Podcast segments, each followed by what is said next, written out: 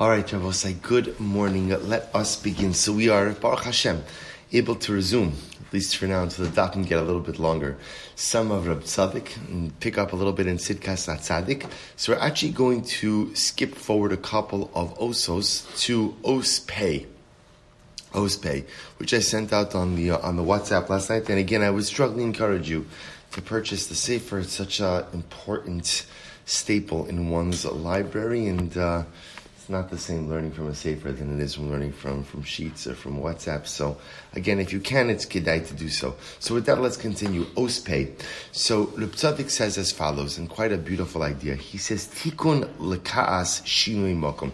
The reason I wanted to go ahead and fast forward a little bit to this particular os is because, you, you, know, in the last topic we were talking about, we, we've spoken about a number of profound and important, like philosophical tenets, and especially in the realm of growth from sin or growth from setback. Reb Tzadik has given us some really profound ideas to focus on.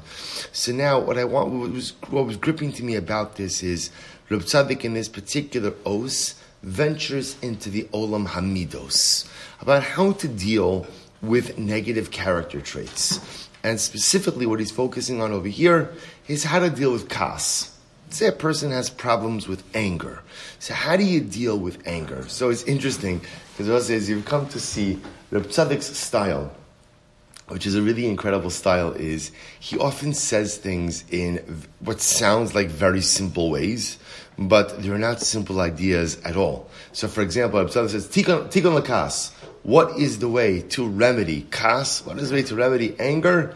Shinui makom. Change your place. Change your place. Okay. What, what, is, what does that mean? See, he says actually quite, say, first of all, if you take a look at the Biurei Chasidus, page Kuf Tzadik, the bottom left hand column, Tikun lenefesh, lemi shenechshal lekas. So the way to, to way to attacking, the way to rectify, the way to fix one's nefesh, if one has fallen prey to kas, hu shinui makom hakavualo is to change your place, to change your makom kavua. Now again, Abba said this is going to mean many different things. He says inyan kaparas galus. Now, where do we find the concept of shinui makom, of changing your place as being a form of kapara? So, of course, Rav says the paradigmatic example of this, and he's going to get into this in just a moment, is galus right? A person accidentally kills another individual, right? The rotzeach bishgaga. What's the halacha? You have to go to galus, you go to Ir Miklat, you go to the city of refuge. So, before we get into Reb Tzadik's idea over here, what he talks about galus rotzeach, so just understand this concept of shinui makum is a very profound idea. You know, we're often, we're often most, um, or we often, ref- we, we often see shinui makum in what area of halacha? In Avelos. Right? What's the halacha when a person becomes an avel? So one of the halachas is they have to change their makom kavua. Right? You have a place in shul, you have a place, and by the way, it's true day. You have a place where you daven every day. So you have to change that makom and sit somewhere else.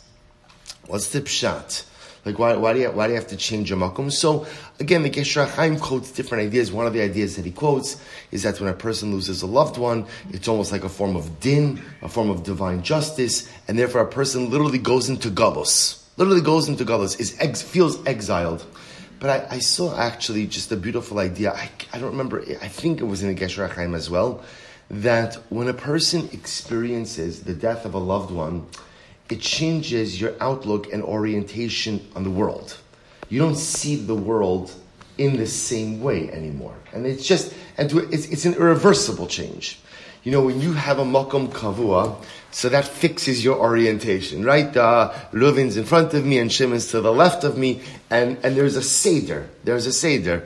Death often upsets the Seder, but it resets a new Seder. There, there, there's a new order. So I believe it's the Gesher Chaim brings down that the other moves his, the other moves his seat to really highlight this new orientation and this new outlook into the world. So even before we enter Tzaddik, I was very taken by this idea that the remedy for kas is shinui makom. Do you know how to deal with anger? How to deal with anger is to change your place, meaning to change your orientation. And both I think about it just a moment. Why do we get angry at things? more, more often than not, why do we get angry at things? Okay, I can only speak from personal experience, right? I get, not making contact, eye contact with that, right? You, you get angry at things because you have an expectation.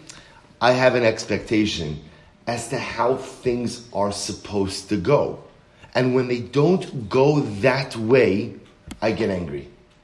I get angry. And I think, it, and, and, it's true everywhere. It's true in, in, in career. It's true in family life. It's true. There's an expectation. People are supposed to behave a certain way. Things are supposed to go a certain way. And when they don't, I get angry.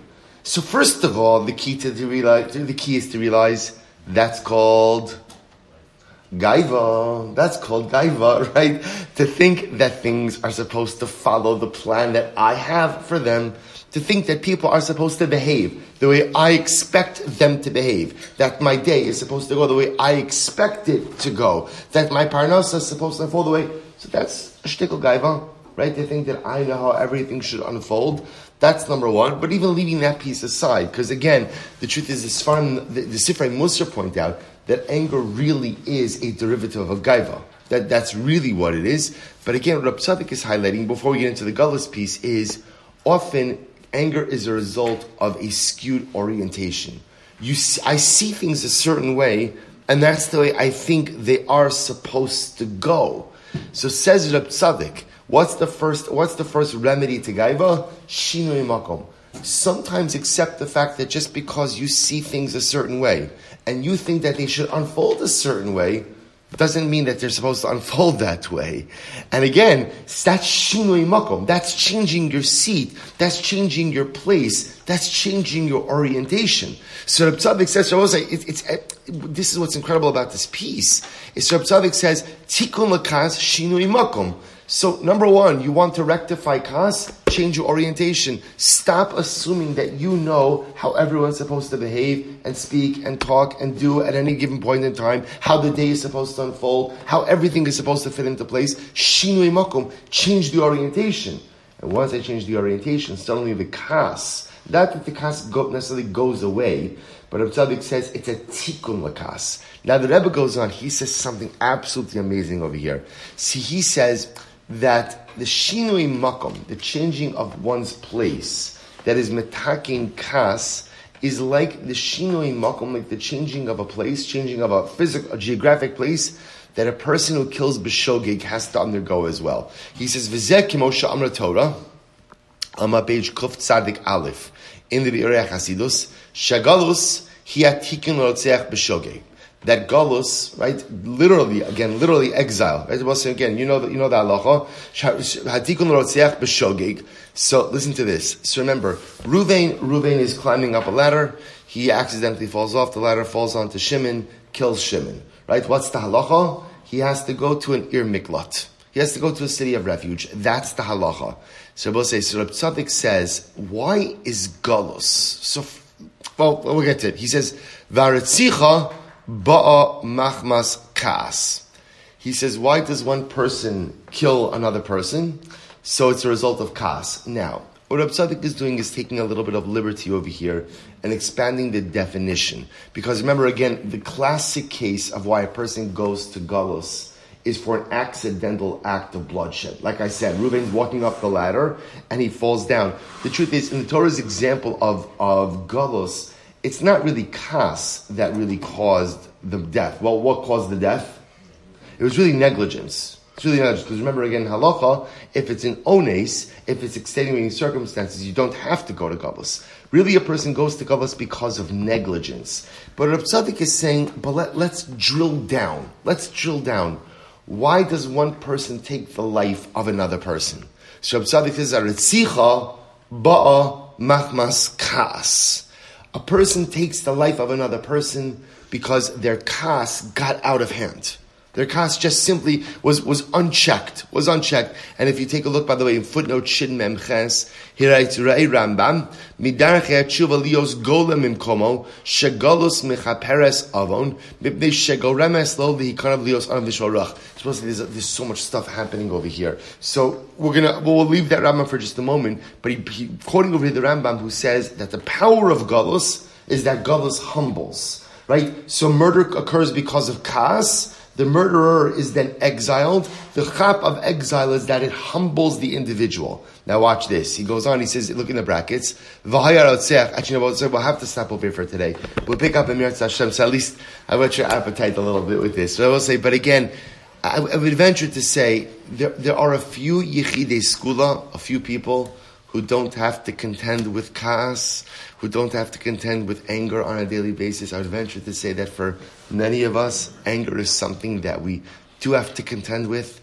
And I think if we look at many of the greatest mistakes we've made in life, they're usually because of kas. So to have an Osir Rab Tzaddik is going to tell us how to get a hold of this, and how to get a handle on this, and how to get a proper perspective on this Emir Hashem is a great sukkos in the coming days. So we'll have to stop over here for today. But we'll pick up Emir Hashem. Now that we had the intro, we'll pick up with the meat and potatoes Emir Hashem tomorrow.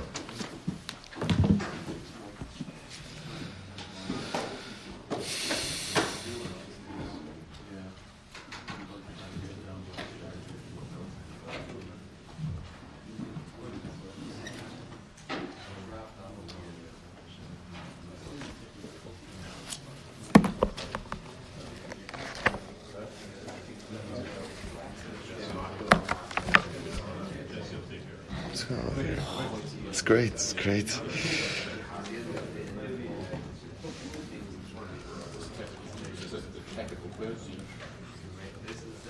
yes. I'm just checking my email for a moment.